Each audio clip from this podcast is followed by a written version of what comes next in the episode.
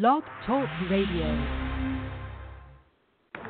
We assembled here today are issuing a new decree to be heard in every city, in every foreign capital, and in every hall of power. From this day forward, a new vision will govern our land. From this day forward, it's going to be only America first. America first.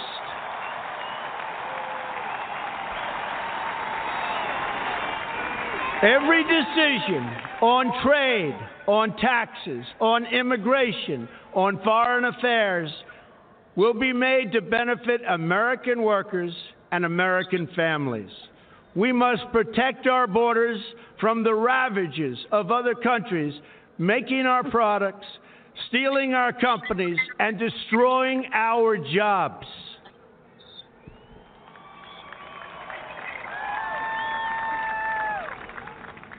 Protection will lead to great prosperity and strength. I will fight for you with every breath in my body, and I will never, ever let you down.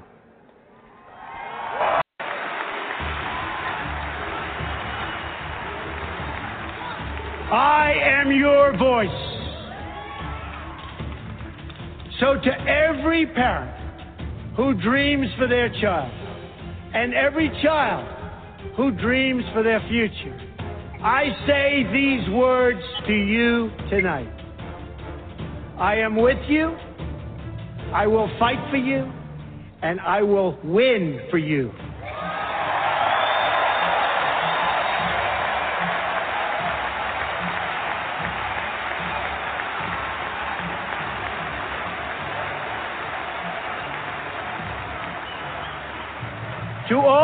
Tonight, in all of our cities and in all of our towns, I make this promise. We will make America strong again. We will make America proud again. We will make America safe again.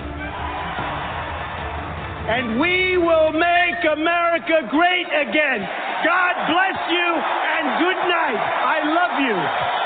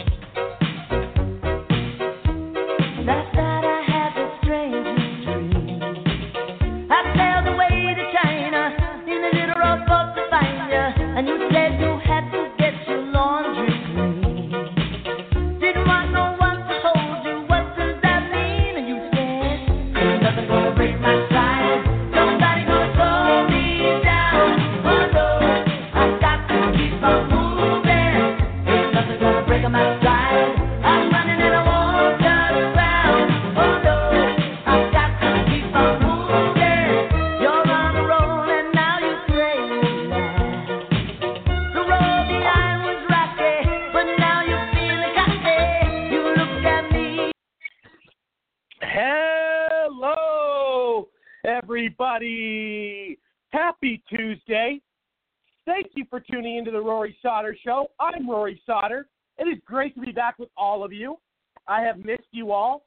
Uh, I was not feeling well last night, which is the reason I was not on the air. And I haven't taken a week. I haven't taken a day off uh, in months and months. So it's very unlike. It's very unlike me uh, to take any days off. Excuse me, sorry, but uh, but yeah, uh, I needed it. Uh, I'm glad I'm back with all of you. I hope you all had a fantastic Easter. I hope you had great times with your friends and family, and uh, ha- had uh, you know great food and uh, all that uh, fun stuff. And uh, the most important thing, obviously, we know with Easter is uh, he has risen, Christ. Um, you know, let's let's not forget what what it really means, Easter. You know, it's uh, it's all about uh, you know our amazing faith of Christianity and uh, how you know Jesus is uh, you know just some somebody that is so incredible, just beyond incredible. You can't even put him into words. It's uh, but what a beautiful day. I had I had a great long weekend. Um, first and foremost, I want to thank all of my sponsors, all of my audience, my amazing co-hosts and guests. You guys are all incredible. We are now listened to in 22 different countries and on over six, nearly 70 online platforms. Uh, just today, uh, iHeartRadio and Top Podcast picked up our show, which is huge. Big stuff, very exciting. Uh, it just keeps getting out there more and more, guys, and I, I can't thank all of you enough. Um, last week we had uh, amazing shows, uh, such great dialogue, so many different things addressed. I do remember saying for some of the things I did not get to last week, I will get to this week, which I will, uh, and I'm very excited to. Uh, I want to welcome to the show uh, my co-host, a founder of Republicans United, founder of College Republicans United, and currently the leader of Nationalists United, Kevin Decuyper. How are you, my friend? I am absolutely wonderful, Rory. I hope you're doing well too, making a speedy recovery, and I hope you had such a wonderful Easter with your family and uh, Christ has risen. Absolutely, absolutely. Um, I also want to welcome to the show uh, businessman, Twitter master, uh, political strategist, and activist Bill Lambert. How are you, buddy? I'm doing good, Rory. Hope you're feeling better. Thank you, man. Thank you. Uh, also want to welcome to the show uh, director, political activist, and strategist Gianni Rodriguez. How are you, my friend? Doing great, man. Glad to be on. I also also hope you feel better. Thank you. Thank you. Um, also want to welcome to the show doctor, award-winning speaker, professor, veteran, technology expert, best-selling author, and commissioner of Parks and Recreation for Maricopa County, Dr. Bob Branch. How are you, my friend? Hey, welcome back, Rory. I'm glad that you're feeling better today, and it was a great Easter. And as you said, he has risen. Absolutely, absolutely, um, guys. I really want to get into the opening story, which has been bothering me and bothering me and bothering me, and we talk about it all the time on this show. And it's like they can't let it go. The Democrats. All I keep hearing is about Russian collusion, Russian collusion never, never ends. It's like a broken record. These people are sick and demented. You know, I'm not, I'm not going to get into names, but over the weekend, you know, I had a, a family member who I was having a conversation with. And, uh, you know, this person is still convinced that uh, there was Russian collusion. And now, and, and this family member on the left is not the only person saying this, but they're all saying now that Mueller report was corrupt, was was was was not properly done, and they're they're also blaming General Barr. They're also going after Rosenstein too. I mean, just because it didn't come out to how they wanted it, they have to make this big fuss and this huge uh, scene, and, and they get their voters all riled up. Because let's face it, counting on this. Their voters have have obsessed about this for months and months and years. Years. The last two years. How many times have we heard this is Mueller time? This is Mueller time over and over and over. And it was announced just last week that the redacted version um, well, obviously was not good enough for the Democrats. And Bill Barr even tried to compromise with them and said, well, I'll give you a, a, version that is barely edited except some, some of people's obviously i think what was on there you have to edit like people's personal information and stuff like that but in terms of the report like it, it's all it's all there. That what bill barr is willing to present to them. And they still said no. We know why they said no. This was never about justice for them. This was never about caring whether or not Russia Russia colluded in the election. This is about taking down our president. And quite frankly, I, and, and most people probably agree with me, the fact that the fact that Democrats on the 2020 campaign trail, every other word out of their mouth is impeachment, is uh, obstru- you know they try to say obstruction of justice every second. They try to, say treason about Trump, and, and that you know let's face it, what they're running on is anti-Trump rhetoric. What they're running on is the the ideology and that Trump has done such bad things that he should be impeached. None of this is constructive. It's not productive. It's only going to hurt the Democrats. I mean, they are looking at a landslide victory. Uh, President Trump's going to beat them in the landslide. They, I mean, right now they have no chance. They have nothing to run on. And and now, now that their narrative of Russian collusion is falling apart, they're going into his personal finances. We see what um, Elijah Cummings is now doing, and the Trump campaign had to sue the House Overs- Oversight Chair Elijah Cummings to block the subpoena because they're trying to subpoena the Trump organization. I mean, this is out of control. It doesn't. It, it doesn't end. I, I want to read um, the top 51 fake news bombshells the media has spread about Russia. Let's go into this, and then I want to talk about this with everybody. Everybody has to hear these details, though. I'm getting to the list right now. Number one, uh, New York Magazine McClatchy. Michael Cohen went to Prague. Fake news. BuzzFeed. Number two, Trump directed Michael Cohen to lie, and Mueller has emails proving it. That was a that was a complete bullshit lie. Number three, Trump directed Michael Cohen to lie, and Mueller. Oh no, hold on, a, hold on a second, hold on. Manafort passed polling information to the Kremlin. That was a lie. Number four, Axios. Deputy Attorney General Rod Rosenstein forced out. We all remember that article. That was a lie. Number five, NBC News. Federal investigators wiretapped Trump's personal attorney, Michael Cohen, have recordings of Trump. That was a lie. Number six, Associated Press. Phony Russia dossier was initially funded by a Republican group. That was a lie. ABC News. Donald Trump directed Flynn to make contact with Russian officials during the 2016 presidential campaign. That was a lie. Number eight, Talking Points memo. Russia, Russian social media company provided documents to Senate about communications with Trump official. Lie. Number nine, CNN. Donald Trump Jr. conspired with WikiLeaks. Lie. Number 10, Bloomberg and the Wall Street Journal. Robert Mueller subpoenaed Trump's uh, Dutch bank records. ABC News. Former Trump campaign chairman Paul Manafort worked with Russian intelligence connected official as late as December of 2017. Lie. Number 12, the New York Times. Trump Deputy National Security Advisor KT McFarland lied about another official's contact with Russians. Lie. 13, CNN. Trump's campaign was never wiretapped. We knew that was one of the biggest lies. 14, NBC News. Manafort notes from Russian meeting refer to political contributions. Lie. The New York Times. 17 intelligence agencies concur Russia hacked the 2016 presidential race. Lie. Number 16, CNN. Congress investigating Russian investment fund with ties to Trump officials. That was a lie. The New York Times, 17. Former former FBI Director James Comey says Attorney General Jeff Sessions told him not to call Russia probe an investigation, but a matter. That was a lie. Number 18, CNN. James Comey will testify he never told Trump he was not under investigation. Lie. NBC News, number 19. Putin admits he has compromising information about Trump. Lie. 20. Politico, the New York Times, the Washington Post, CNN, AP, Reuters, and the Wall Street Journal are all guilty of number, 20, of number 20, and that is Trump fired Comey after Comey asked for additional resources for the Russia investigation. Lie. Number 21, the New York Times. Numerous contacts between Trump campaign staff and senior Russian intelligence officials. Lie.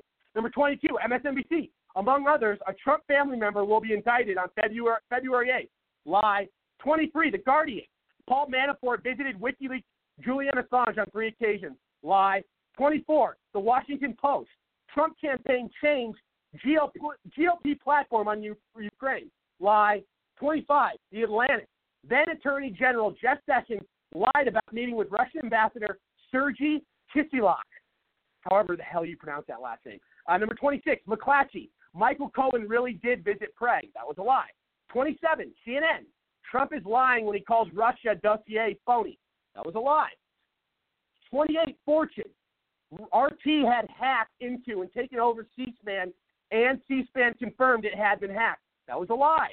Number 29, USA Today, MSNBC, Associated Press. Russia's hacked the election systems of 21 American states. The Washington Post, ABC News, and CNN are all guilty of 30. Russian hackers penetrated U.S. electricity grid through a utility in Vermont. Lie. Number 31, The Washington Post. More than 200 websites were routine peddlers of Russian propaganda during the election season. That was a lie. Number 32, NBC News, NBC. Russia is the main suspect in the Sonic attack that sickened 26 U.S. diplomats. Yeah, that was a lie. 33, Slate. Trump created a secret internet server to covertly communicate with a Russian bank. Lie. 34, CNN. Donald Trump knew in advance of the Trump Tower meeting. Lie. 35, CNN. Mueller report will show Trump has helped Putin destabilize the United States. Lie. 36, NBC. Russian Russia supports uh, Tulsi Gabbard. That was a lie. 37. Uh, Sessions failed to disclose meetings he had with the Russian ambassador. Lie. 38. Vox. There's actually lots of evidence of Trump collusion, and that was Vox with a V, just to let you know, not Fox. Uh, 39. The, the Washington Post is guilty. New York Times, NPR, Reuters, The Guardian, and USA Today, CNN, and BuzzFeed. And what it is is Trump revealed classified information to Russians. That was a lie. Number 40. The Washington Post. House Majority Leader, Leader Kevin McCarthy said Russia paid Trump. That was a lie. 41, Fox News. Mueller can show Trump campaign had a connection to Russian intelligence. That was a lie. 42, MSNBC. Rudy Giuliani just told America that Trump's campaign colluded with Russia. That was a lie. 3, The Washington Post. Evidence suggests Trump could be a Russian asset. Lie. 44, NBC. Russians began hacking Hillary Clinton's email for the day Donald Trump joked about it in July 2016. Lie. 45, Mic.com. Russia spy visited Trump's Oval Office. Lie. 46, CNN. Phony Russia dossier has been corroborated. Lie. 47, NPR. Donald Trump Jr. lied under oath about Trump Trump Tower deal in Moscow. Lie. 48, NBC The Hill, New York Daily News. Russia successfully hacked voting systems in a number of states. Lie. 49, CNN. Trump is bonkers for claiming Hillary Clinton it was behind Russia dossier. Lie. We know she was. 50, CNN. Every intelligence expert, both under the Obama administration and under Trump administration, agrees with the assessment that Russia attempted to interfere in the 2016 presidential election. That was a lie. Number 51, BBC. Ukrainian president authorized the illegal payment of 400000 to Michael Cohen for additional FaceTime during a June 27 meeting with President Trump. A lie again. So 51 lies, everybody. 51 lies. I mean, this this is absolute madness. Um, Kevin, go ahead. I know that was a lot to take in.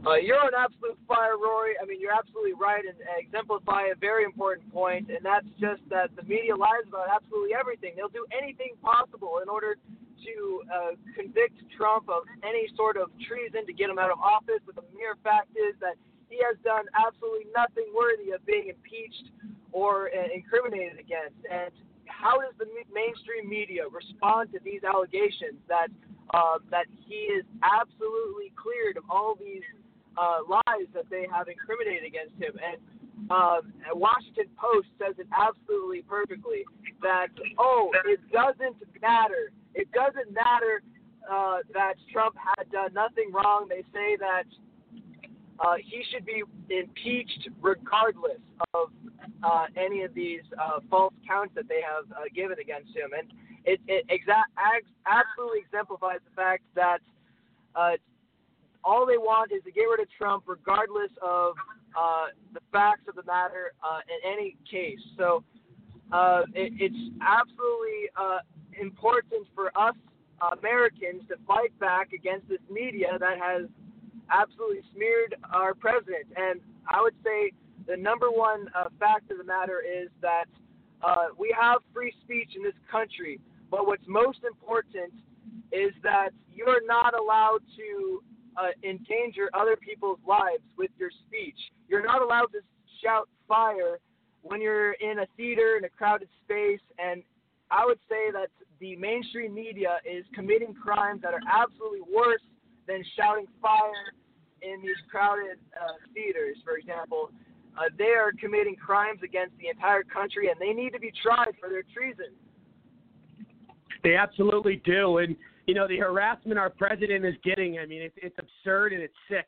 I mean, we just we see now that Jerry Nadler is subpoenaing, uh, you know, the the the just different things. I mean, it, and all these people in the House, and you have the the the the left uh, in the Senate that's just going crazy trying to get involved with his personal life. Trump. It never ends. It really is sick stuff. Uh, Bill, Bill, go ahead. Well, they, I think they've figured out that there's just no way they can destroy this guy's presidency. I mean, they've been going Right. at it for two years, and, and they're losing their mind. So they're going to switch it over to trying to destroy him personally, and they they can't destroy him mentally or emotionally either, and that that gets to him too. So they turn over to his financials and his business, because they what they want to do is you look at Mueller. eh, He had 500 witnesses. How much money you think people spent in lawyers? just for those 500 people, what, 50 to 100 thousand dollars each? You know, you're talking about five, six, ten million dollar. I mean, you know, look how much um Flynn had to spend, and and all these, you know, the other, the bigger, you know, Papanopoulos or whatever his name is, and all that. So, they they want these records because they want to they want to continue. They need more material to make up more of these lies. You know, if they get his records, then they're going to say, well, here's Mr. Smith, and he has a Russian cousin who knows a guy in Prague who eventually, you know, talked on the phone with Putin, or, you know, it'll just go on and on. And it'll destroy these people that they subpoena because these people have to get lawyers. And these lawyers are getting a grand, $1,500 an hour and you're making hearings in front of Congress, and you're talking. So they're going to destroy the people around Trump to destroy his business and his his personal personally because they can't do anything else, and they're going to lose. You know, I, put out a tweet the other day. It said Trump will win 45 states in 2020, easy. Yeah. Oh, oh I agree. He's going to win way more uh, in 2020 uh, than he did in 2016. I mean, so many people are waking up, but sadly, there's so many people that are so stuck on this Mueller report on the left that uh, they just can't let go of it. And you know, it, it's the Democrats, that, the politicians that have lied to these poor people for so long and led them on that uh, are the main problem. Uh, and it's it, it's really it really is just pathetic. Uh, Gianni, Gianni, go ahead. Yeah, well, first of all, I would just say, you know, everything you said was right on. You know, there's no obstruction, there's no collusion, there's none no matter of that. what, I mean, no matter what comes out, it will never make them happy. They, all they want to do is see him go down. Yeah, and that's the thing. I've, I've told people on this show, you can recall, I've said that Robert Mueller was going to exonerate Trump from any wrongdoing. Because think about it. If there was You did. and collusion in that, if there was obstruction and collusion in, in any of the report, the Democrats would have ran with it and Trump would be out of office very soon.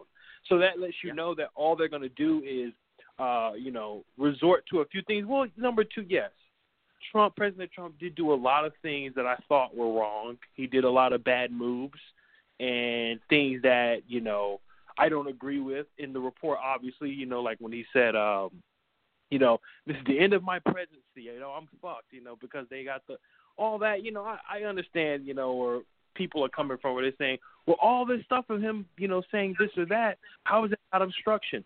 And I and number three, I thank God for the team around him that are not yes men. You know, because if any of them would have acted on some of the stuff that he said, then maybe it would have been obstruction. But they didn't. Mm-hmm. So that shows you mm-hmm. that they have he, the President Trump has a team around him that will make sure it is in his best interest. However, I would say that I think that the reason Trump made a lot of his decisions in the report that were bad is because you got to think about this. He's this man is not from D.C. This man is not a politician. He's a businessman. He used to Yeah. he's used to doing things his way, and Yep. I think it was his lack of political experience going into Mhm. that field, which is why he made the certain mistakes that he did in the report. I don't Yeah. think that President Trump literally went and said, "Okay, I'm going to lose the election, so let's go to Russia." No, obviously not. But it was just po- a lack of political experience, which I, you know, I exonerate him for. But the report said, you know, no wrongdoing, no collusion with Russia. There's no way Russia uh, uh, uh, caused the election. Yes, they hacked into our democracy, obviously, but that has nothing to do with Trump winning the election. He won it because of the American people like you, me, and everyone on this call. Very, very well said. Dr. Branch, go ahead, and then I'll be introducing our guest. Go ahead, Dr. Branch. Well, I, I'll tell you what. Uh, you know, first of all, great read on those 51.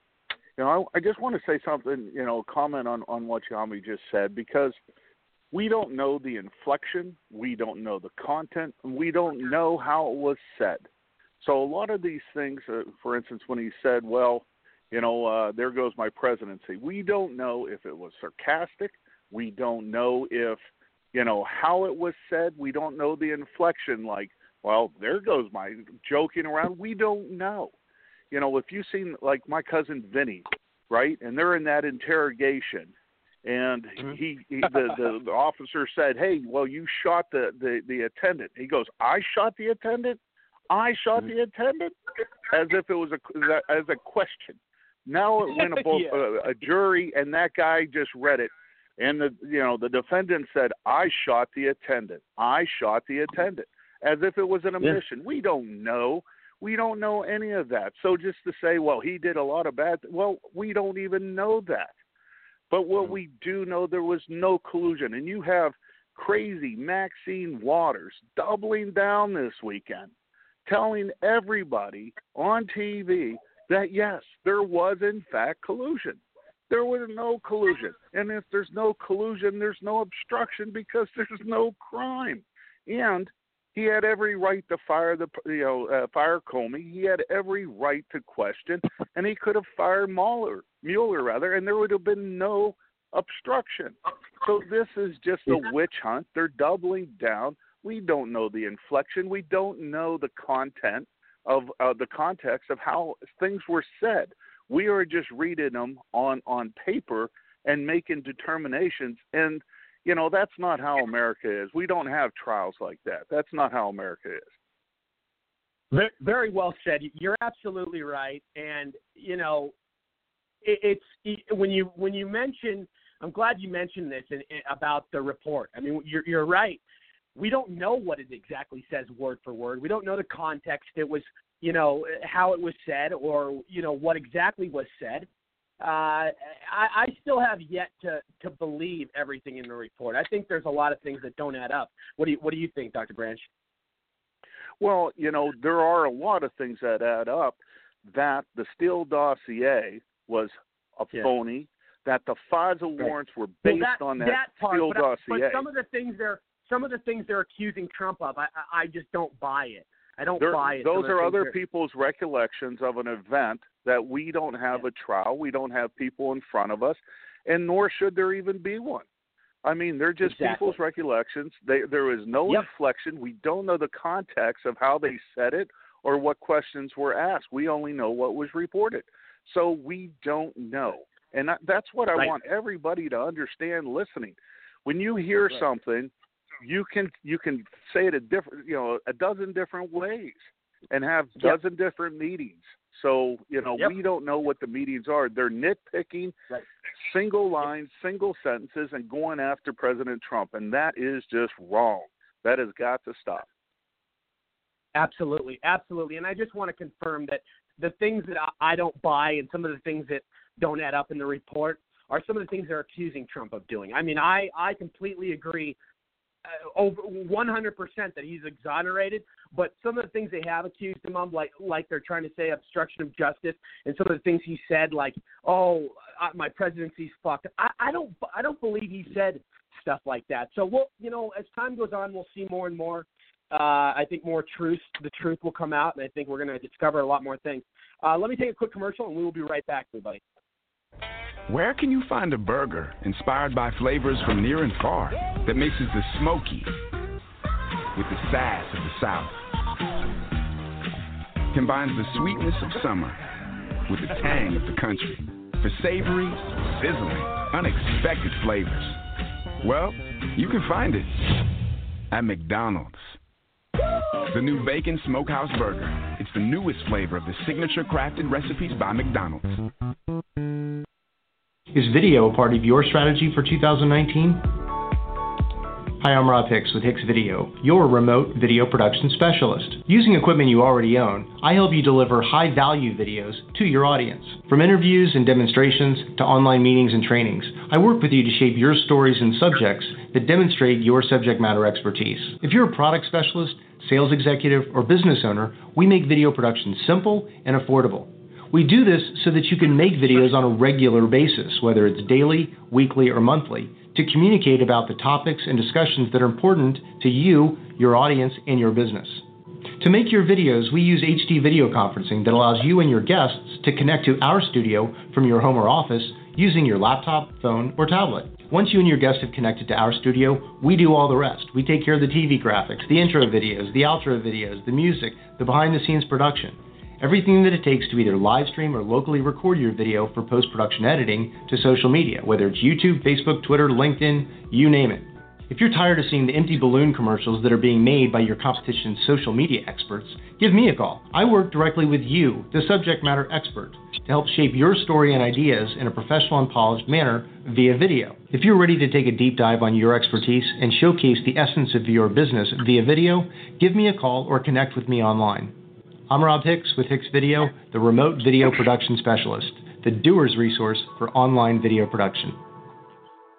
And welcome back to the show, everybody. The Rory Sauter Show, listened to in 22 different countries and now on nearly 70 online platforms. Uh, if you missed any past clips, past episodes, or need 24 7 breaking news coverage, don't forget to visit our new media site, the next NEX Gen, G-E-N, USA.com. And don't forget, everybody, that we will be having uh, many notable people doing their own shows on my new network here in the coming weeks. And I can't wait to share with you uh, more of the details. Um, and, and I will, I will, and I can't wait. It's going to be a lot of fun and a lot to look forward to.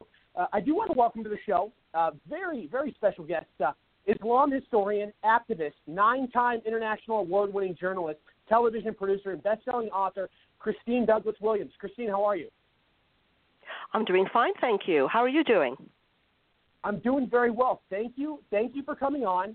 Uh, it's your first time on the show, and when I have people come on the show for the first time, I always love for them to explain about their life, their all their success, you know, uh, how it all started for you, the different chapters, the adventures, all that good stuff. Now that could take some time, so I'll, I'll build up to what actually led to writing the book, The Challenge of Modernizing Islam. In the first place, once upon a time, I was an on the beat news reporter covering predominantly crime and politics to make a long story short, I ended up in TV doing a, a a daily show with Open Line. Now, this television was show was called um, On the Line. It was on CTS TV in Burlington. Now, it was a branch of Crossroads Christian Communications. Only my show was a secular program. We won nine international awards. It was dealing with um, current day events, politics, but it also dealt with lifestyle. But I became more and more engaged in the political climate of what I saw was going on um, particularly after 9 11. Frequent people on my show were names that are quite well known now, like Raheel Raza, Tarek Fatah, those are Canadians, and um, the, um, the, a, couple, a few other Muslims that I would have on the show talking about issues of Islam. Something struck me.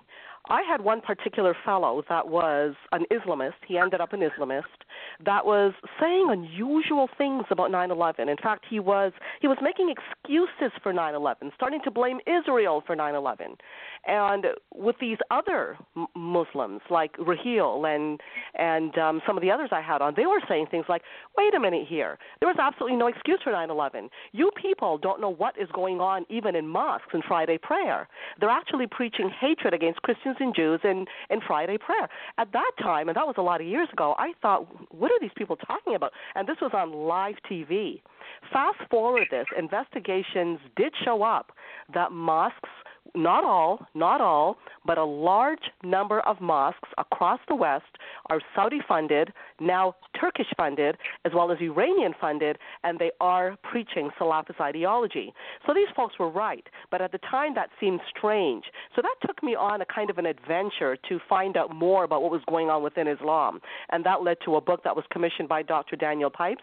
It ended up a bestseller in the um, category of um, international institutions. Wow, wow, very, very impressive. And I want to, I, definitely want to ask you about uh, your books as well. You've written several books. Tell us about those. The the second book I wrote, two that I wrote, was put out by the Center for Security Policy. As the name implies, it's called "Fired by the Government of Canada for Criticizing Islam."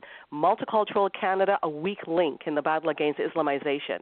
Now, two of my other roles that I did not discuss with you yet was as a government advisor. One was a Privy Council appointee, and it started out in the Department of um, of Citizenship and Immigration uh, as a director on the Canadian Race Relations Foundation.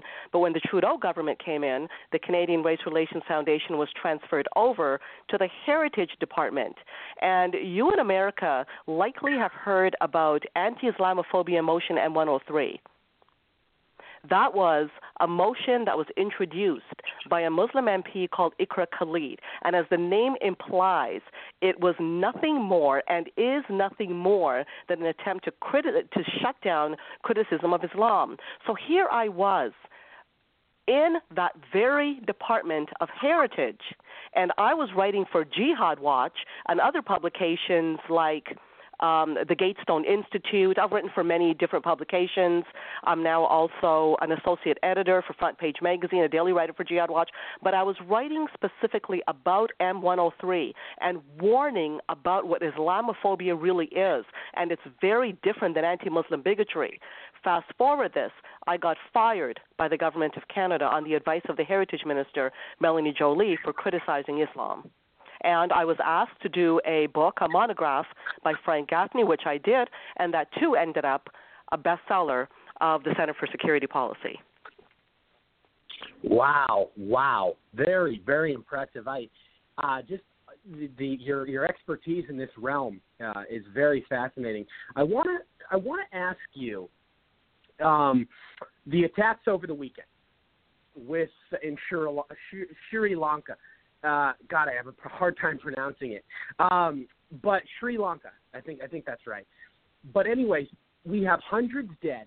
We have Islam targeting Christianity.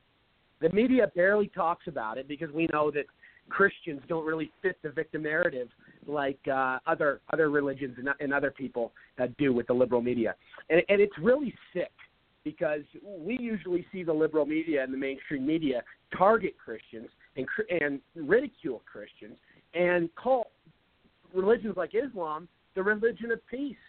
I mean, these people are ridiculous, and I'm seeing all the hate and all the the the threats and the hostility uh, from Islam, and and, I, and I'm thinking to myself, how is this not being called out more often? I mean, Christians are the real targets; they're the real victims, and and the left wants to act like Islam is the victim. I mean, I I, I get that uh, you know the the communist route and agenda that the left has taken.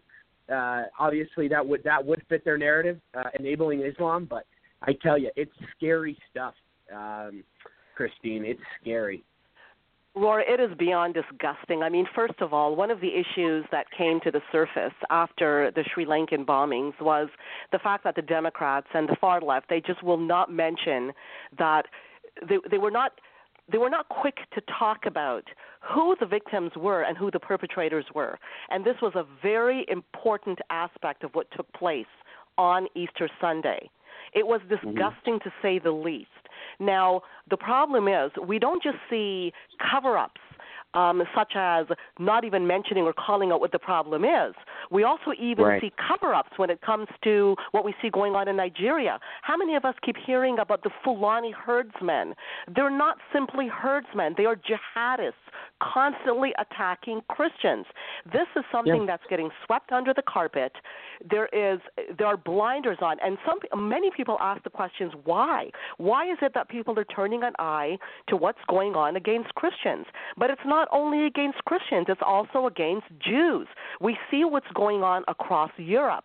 We see the rise in anti-Semitism as a result specifically of Muslim immigration going into Europe. In fact, when we look at Angela Merkel. She's been absolutely crazy. She's been um, one that has supported open door right from doors right from the beginning, and even she came out and said that anti-Semitism had risen risen dramatically ever since open door immigration with Muslims coming in to Germany. With that said, not all Muslims behave badly. Not all Muslims are jihadists, but we do have a serious problem, one that we're sweeping under the carpet. And on one hand, some people say, well, it might be guilt. Maybe it's about white guilt because it's usually an us versus them narrative. Maybe it's about we've bought all the the issues of colonialism that we've we we want oil, Middle East oil. White people have done this, they've done that, but give me a break. It's been 1,400 years of jihad, long before colonialism, long before any of what they're accusing the West of. This has been going on. It's nothing but a ploy. So, on one hand, we may have the guilt. On the other hand, we do have a problem with globalists, and we're seeing it coming from the highest realms in the world today. We keep on hearing that name, George Soros. He's attacking Yep. everybody on our side. hmm And it was it was announced uh, in an article the other day, and I, wa- I'm going to let other people chime in here in a second, some of my co-hosts. But it was announced the other day that um, a terrorist group that's uh, linked to the Islamic State called Al Muno. I'm trying to pronounce it. Al Muno Munatzer. Is that how you pronounce it? Munatzer. Yes, yes. think- Pron- okay, I think pronunciation Okay. of these things could be. A, yes, go ahead. Yeah, well, anyway, there was an article that came out that um, basically was describing uh, what this terrorist group w- was saying uh, in response to the Notre Dame attacks. They were saying, "Wait for next." Like they're planning all of this, and you know, I know that the new the news story came real quick, and I want you to respond. But I know the story came out that the Notre Dame fire and the was something that was caused uh, obviously not from terrorism, but I call bullshit. I really think terrorism and, and the is, Islam had something to do with this. I and then you have the attack in Sri Lanka a couple days later in the same week. Something's off here. Well, it was just first of all too quick. I mean, immediately the the fire was still burning, and people were rushing to say, "Oh, this has nothing to do with terrorism." I mean, these are kinds of with the size of that fire, with the the, the size of that blaze and the damage it caused to the structure. It would take an investigation, a thorough investigation for quite some time to figure out exactly what the cause was. The mere fact that people would rush forth and say, look, this is not terrorism. This was a problem from renovations inside the building when someone else that was associated with those renovations came out and said, look, there were there was nobody in that building when it came to renovations. There was absolutely nobody in that building. It hadn't begun yet. So then you heard something else about well something uh some kind of a misfire in the building. Something sparked. Maybe it was a computer. It was it was nonsense right from the beginning. There are reasons to suspect an attack because church attacks on an average are three a day in France. We're seeing this across the board. And it's not just in France, it's across Europe, it's across even the Muslim world, where churches are routinely attacked if they're allowed to even exist in certain Islamic states. So this is not something that is some is rare. This is a common occurrence. And in fact, mm-hmm. ISIS did say, and I want to go back to the Sri Lankan attack because ISIS did say after the New Zealand attack that it vowed revenge, which is really interesting because while people are going on about how the New Zealand attacker was some right wing nut, he was far right, he was this, he was that, always putting him on the right, the guy himself in the manifesto said explicitly he identifies with the right, he identifies with the left. He also admires China above every other country, and so he was a socialist as well. And he said he also was a socialist. So which one was he? At the end of the day, he had one objective and he stated it very clearly. He said that he had a goal of a powerful, dramatic revolution.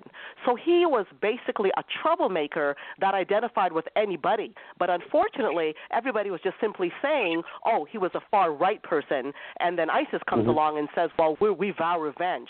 So some were even indicating that perhaps the attack that we see in Sri Lanka was revenge.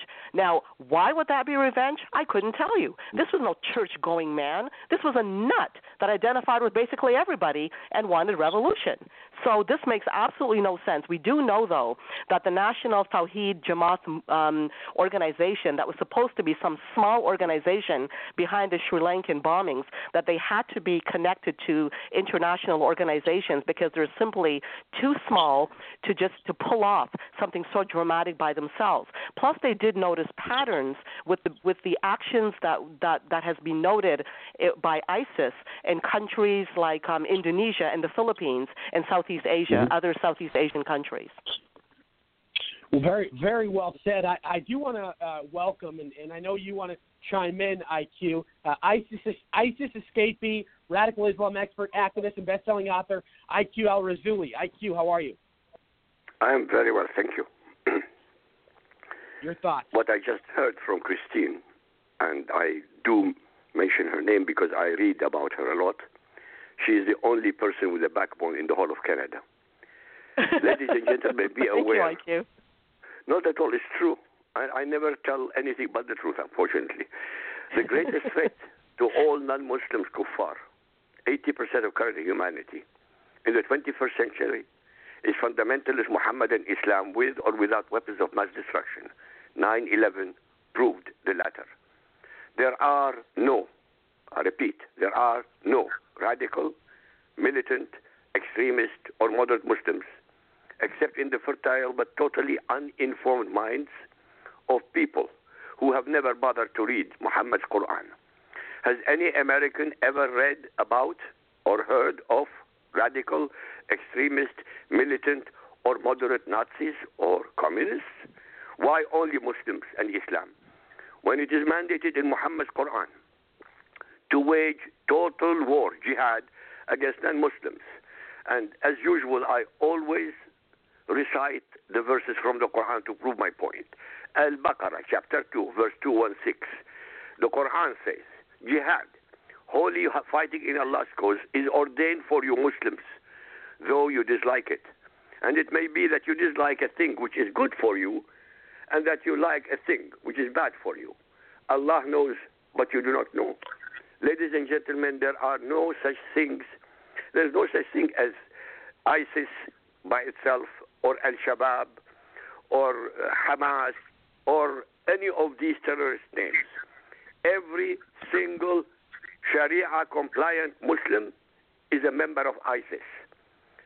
Christine was very generous. She said not all mosques, uh, you know, produce terrorists, but I have to disagree with her. Every single mosque has to quote from the Quran.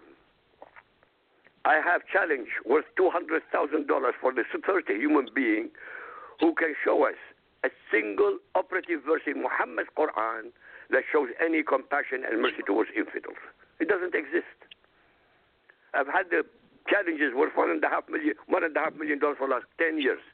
Nobody has ever come against me. Nobody collected a dime from me. Why? Because I'm dealing with the Quran. I'm using the Quran itself to destroy it with. Sri Lanka is 70% Buddhist, 10% Muslim, 7.5% Christian, among 21 million. Yet, it is only Muslims who are terrorizing all the others. The same all over Europe, in China, Russia, Africa, and elsewhere. By the way, in the 21st century, the most persecuted people on earth are Christians by Muslims. Yet, not a single main media will ever mention this. Christine is fighting an uphill battle. I am fighting an uphill battle.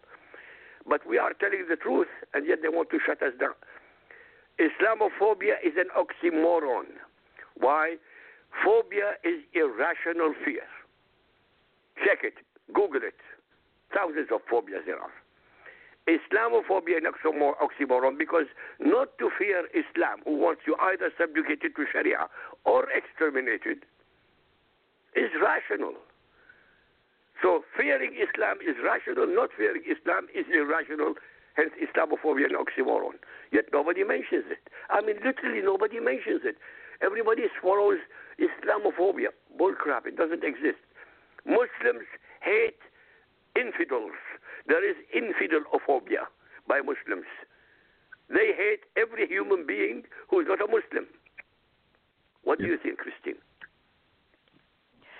I cannot say that I disagree with anything that IQ just said. I'd like to pick him up though on the word about Islam.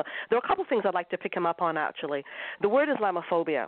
First of all, there's a fellow that worked for the Triple IT, the International Institute for Islamic Thought, um, Muhammad Abdurrahman. He since left the Triple IT and he referred to the word Islamophobia as nothing but a thought terminating cliche created in the bowels of Muslim think tanks to beat down critics. And that's exactly what it is. The unique thing about Islamophobia is that it is a win win for Islamic supremacists. They cannot lose with that word. And here's why because the Quran specifically says to cast fear into the hearts of disbelievers, which they have done. And once they cast that fear, what do they do to you? They call you Islamophobic and it just keeps on going in circles. So the more fearful people become, the more they keep on accusing you of Islamophobia. And in the meantime, we keep getting it from every side. Even the head of one of the worst countries, Pakistan, when it comes to this issue of blasphemy laws, he has vowed to take the issue of blasphemy to the United Nations. And he actually mentioned that nobody understands how hurtful it is to Muslims when people criticize Muhammad and when they criticize the religion. So is it not hurtful to Christians and other faiths as well? The problem with Islamophobia, as IQ says, it doesn't exist. The problem with that is that it is intended to to actually impose the Sharia imperative upon disbelievers in Islam, the, the the the decree is immutable. It is staunch. It is stiff. It does not budge, and you do not criticize Islam. Period. It, period. It is simply not pluralistic. That is what Islam is. Now, my argument in the book that I wrote, The Challenge of Modernizing Islam, is that you do have Muslims out there who practice in peace. Now, they're not even regarded as being Muslims. I realize that. But I do realize that they consider themselves Muslims. And one of the other roles that I have played, and I do believe in religious freedoms, I was also an advisor, an external advisor to the Office of Religious Freedoms in Canada in the Department of Foreign Affairs under the Harper government, but it, it was closed under the Trudeau government unsurprising, and a lot of people indicated at the time it's because they deemed it to be unfriendly toward Muslims. How interesting. Now, the thing is, okay, I'm going to go back to what IQ said for a moment here when it comes to what Islam is, and people ask me, is Islam a religion of peace? When they ask me that question, I say, if you really want a serious answer, you go to the Grand Mufti of Al Azhar University, where all Islamic jurisprudence comes from. You go to the Marja, which is the Ayatollah Khamenei. You go to all the leaders of the major Islamic states, Saudi Arabia, which preaches Wahhabism. Go to all these states and go to the ulama all of these go to the entire um, ulama, all of which defines what Islam is, what the doctrine means, what the legal code is, and it's wrapped up with the faith. Argue with them what you say Islam is, and tell them what Islam is, and, and come back if you live to tell me what they taught you about what Islam is it should be known by now what Islam is. It is in the Quran, it is in the Hadiths, it's in the Sunnah. With that said, there are Muslims who say, look, we have stonings in the Old Testament. Yes, uh, it's a very different book because I know people do argue, and they argue it rightly, that the Old Testament was was was specifically dealing with with very well, well I mean just like we see now various sins. But how many Jews do you see now and Christians stoning people to death? It's just not done. So there are Muslims out there that will say look we want to practice right. the first part of the Quran which is the Meccan version. We do not want to practice the Medina version. We want to practice in peace. And there are others that say look there's a 200 year interval between the oral tradition of Islam when it was passed down down orally to when it became in when it, when it was in writing. And we know it could have happened. We know what happened, in fact, in those 200 years, the caliphates. So there are those that also argue that when we see what was written, it was a reflection of what took place with the violent caliphates. So there's a lot of arguments, and this this is actually why we hear Daniel Pipes say words like Islam is whatever you want to make it. This is why um, Robert Spencer wrote the book Did Muhammad Exist? And for anybody who Yeah. read that book, you realize it's a bunch of stories uh, mixed together, and many Arab intellectuals themselves. Um, from a website, Al Muslia, and I advise people to read that, almuslia.com. They say, look, they, they attack and they criticize Islam, and they're Arab intellectuals, and they say, look, we don't even know what it is. It's barbaric. Yes, these are the words. They have not moved from the 7th century to the present, but at the same time, it's a reflection of the caliphates. So it is whatever you make it. And there are many Muslims that say, look, I don't want to practice in violence. I want to practice in peace. And it's because of that I say, look, if Muslims want to practice in peace, for example, the Ahmadiyas, then let them practice in peace. However, the problem with the Ahmadiyas is that they're 1% of the Muslim population in the world, and they go around telling everybody Islam is a religion of peace when they're a persecuted minority like many others. So here we do have a problem of some Muslims choosing to practice in peace, even though they want to say that all of Islam is a religion of peace. That's another story. But should a Muslim say, look, I am coming to the West. I want to practice my religion in peace. All I'm saying is that they should be allowed to do so. I don't blame Muslims for the state of the West. I blame Westerners who allowed it to happen, who allowed their constitutions to be usurped, who allowed this garbage about Islamophobia coming down from the OIC to infiltrate every single level of our governments. Very, very well said. Very well said. Uh, I want to go to you, Gianni. Gianni, go ahead. Yeah, first of all, I'd just like to say, Christine, I'm a huge fan. I've seen you on Dove TV. Um, I remember you some years ago. You were on Jim Candelon, and I just I'm just a real, real big fan of you. Um, so thank you. I, yeah. So how? I'm, I'm, this is a part that I'm very like confused on with these topics. Is when it comes to you know Islam and is it a religion of peace and you know because I, also follow Lawrence Southern and I see how in Canada especially and in Paris you know this kind of Islam inflection is starting to come in and you have these no go zones and all this other stuff and you see that the government is somehow protecting Muslims in various places where in Western society where a regular person can't even go anymore because it's dangerous. Where there's a video out where where Laura Southern was talking to a police officer, and the police officer were, was begging her not to go near the neighborhoods that have the most Muslims in it. And I was just shocked because this is Western society, and regular people that are born here can't even go to a certain area. So how do we stop that from happening in America and as far as no go zones and things of that nature, but not Hey, being, not taking it, but not taking it too far. Like some people on the right take it way too far into hating Muslims. I don't want to hate Muslims, but I want to. No, no. How do we?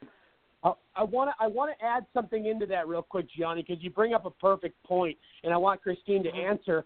But look at look at Gianni, what's going on in Europe. I mean, these people are invading like crazy, the Muslims, and they're basically acting entitled, like, like they're owed something in somebody else's country. It's crazy.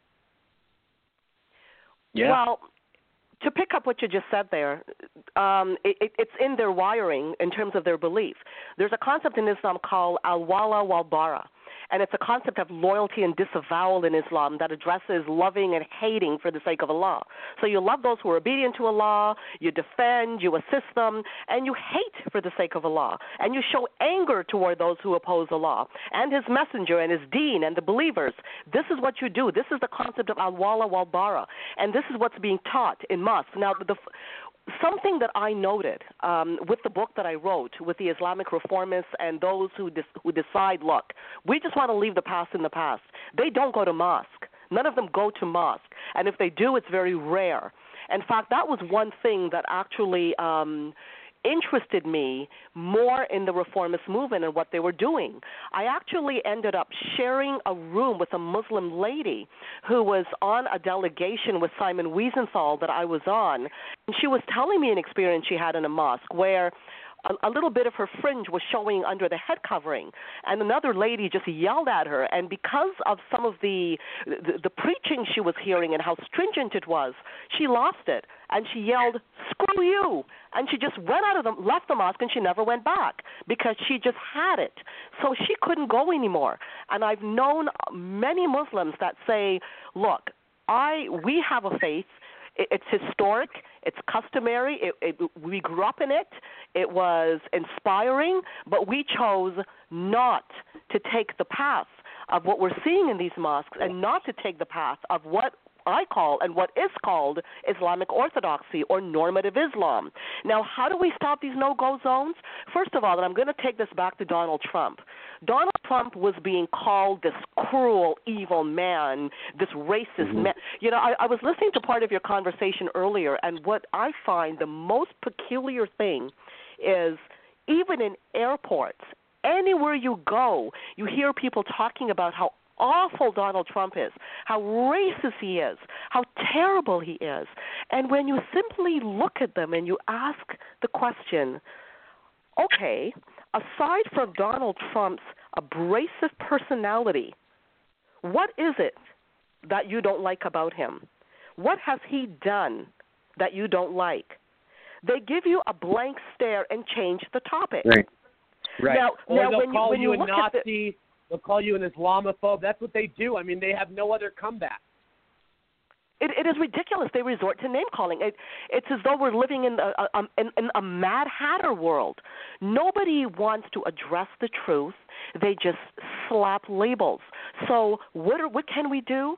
Donald Trump came out and said, "Look, we have a problem here," and he said it at the height of the the problem we saw in Europe with Muslim migration. And there were seven countries which were countries of concern that were, by the Yep. way, not chosen by Donald Trump. They were chosen by Barack Obama. Right. And we didn't hear people Yep. going on and on and on about these countries of concern when it was Obama. However, we kept hearing about it when Donald Trump was the one that happened to mention those countries of concern. Now, what has happened since? Basically nothing. It has basically gone from from from a so-called temporary ban to which never really panned out to being careful and vetting who comes in to the country. And this is so important for every Western country to do. I, Mhm. living in Canada, every time I cross the U.S. border, we have to go over and we have to talk to the guy standing there, the security, the, the the agent, the TSA, or you go to an airport.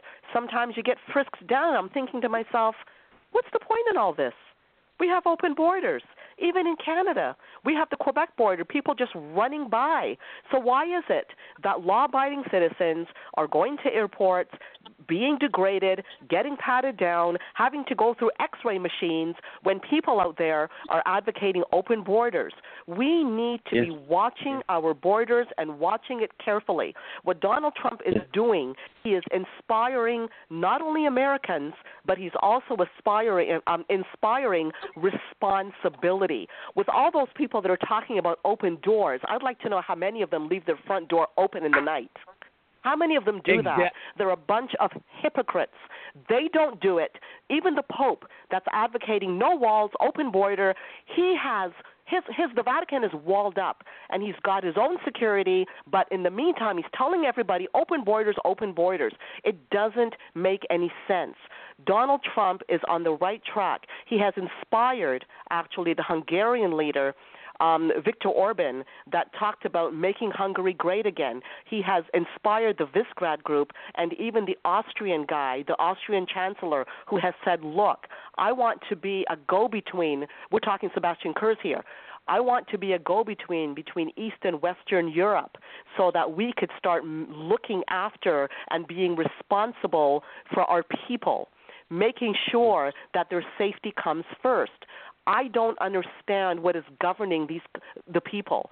I understand right. that there's a Marxist force, and this is another thing that I don't hear enough people talking about, but I have heard it. I, I have talked about it myself in reports, and I've seen others talk about it, Marxism and so on, and what it means. When one looks at history and one looks at the fall of any system, right. havoc is created before another force takes over. We're looking at Marxism today, which is the hard left. They yeah. hate America. They hate they Christianity. They, do. they hate goodness. So we're looking at Marxism and we wonder what do they have in common with with yes. Islamic supremacism? They have absolutely nothing in common except a relationship of convenience. Between Marxism and Islamism, we're seeing a destruction of the West a destruction of our Constitution, a destruction of our values, hatred of Christianity, hatred of Judeo Christianity, hatred of Israel as well, hatred of basically anything called freedom mm-hmm. and goodness. This is what we're seeing. So we wonder what yeah. do they have in common? That's what they have in common. They're united together in hatred against America, against Christianity, and against Judaism. That is what they're united in. And in the end, they're going to battle it out together because Marxism will never yield to Islam, and Islam will never yield to Marxism. Well said. Uh, Kevin, go ahead. Well, thank you so much for all your work, and I'm loving the conversations and every single point that's brought up is very important.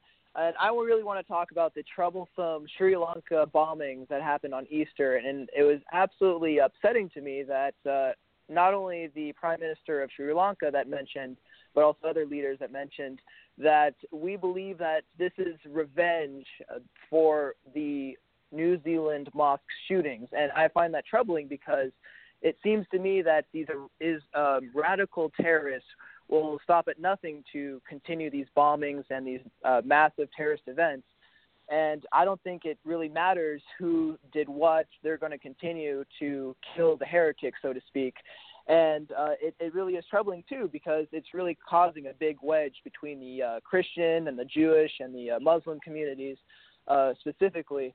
And uh, not only is it uh, these communities that are um, the Muslims and the Christians that are now seemingly at war with each other, but there's also within the Muslim community, there's all these different factions that are fighting each other. Pre- predominantly, to simplify it, it would be the Shia Muslims versus the Sunni and the Wahhabis. And so, if you look back in history, maybe go back uh, 40, some 50, 60 years ago, a lot of these countries like Afghanistan were relatively uh, moderate Muslims. I mean, they were they it, you look back at photos and their government structure, they were not radical, they were not so violent.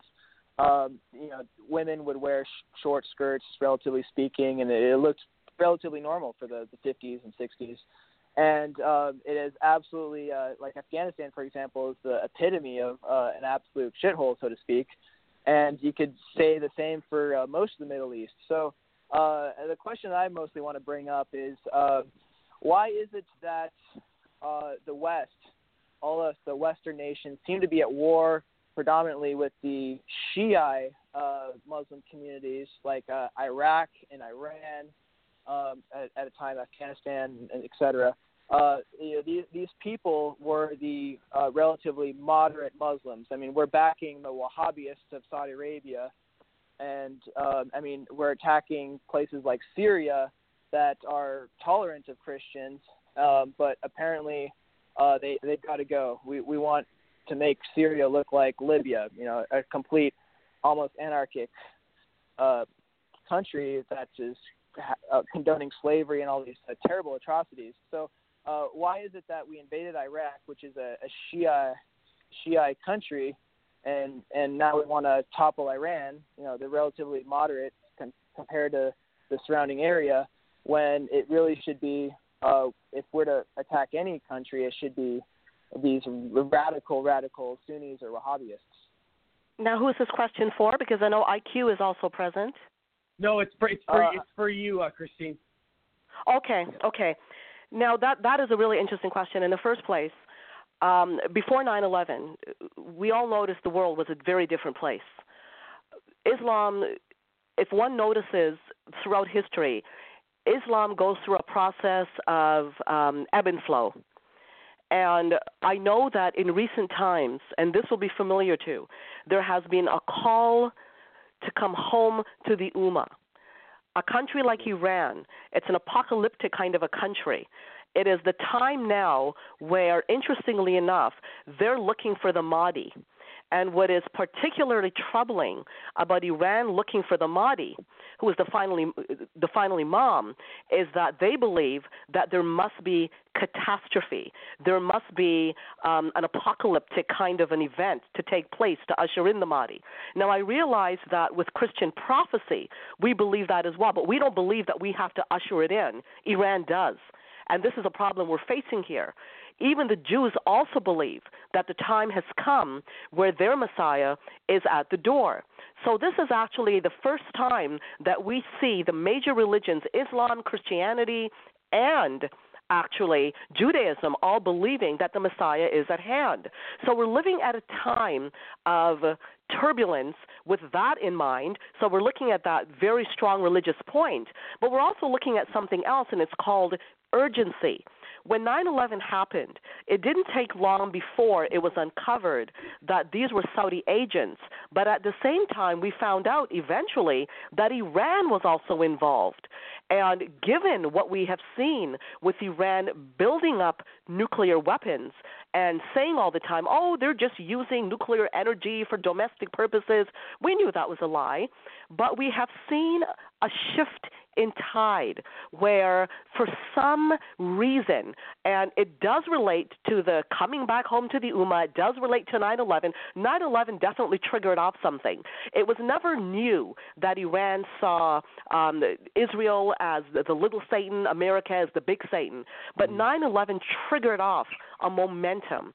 If you look at George Bush what happened there was that that was an awakening after 9/11 that wait a minute here we are facing a monster we're facing a whole new group of people that the West has hardly heard of jihadists. And they hate us so much that they brought down the Trade Center. Both of them. They brought it down, the towers.